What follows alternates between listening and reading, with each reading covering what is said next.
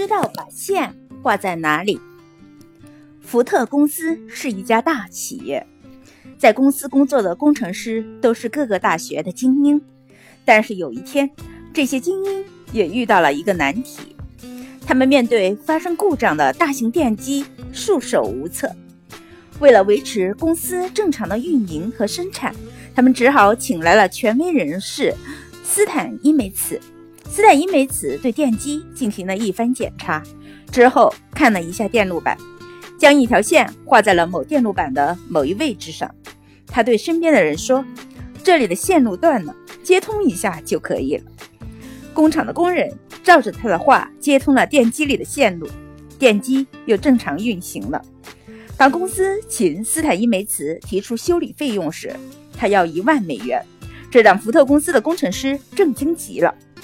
他们说这简直是敲诈。斯坦伊梅茨一句话也没说，拿出笔在付款单上写道：一美元是画一条线的钱，而另外九千九百九十九美元是知道将线画在哪里的费用。其他人看了都羞愧难当。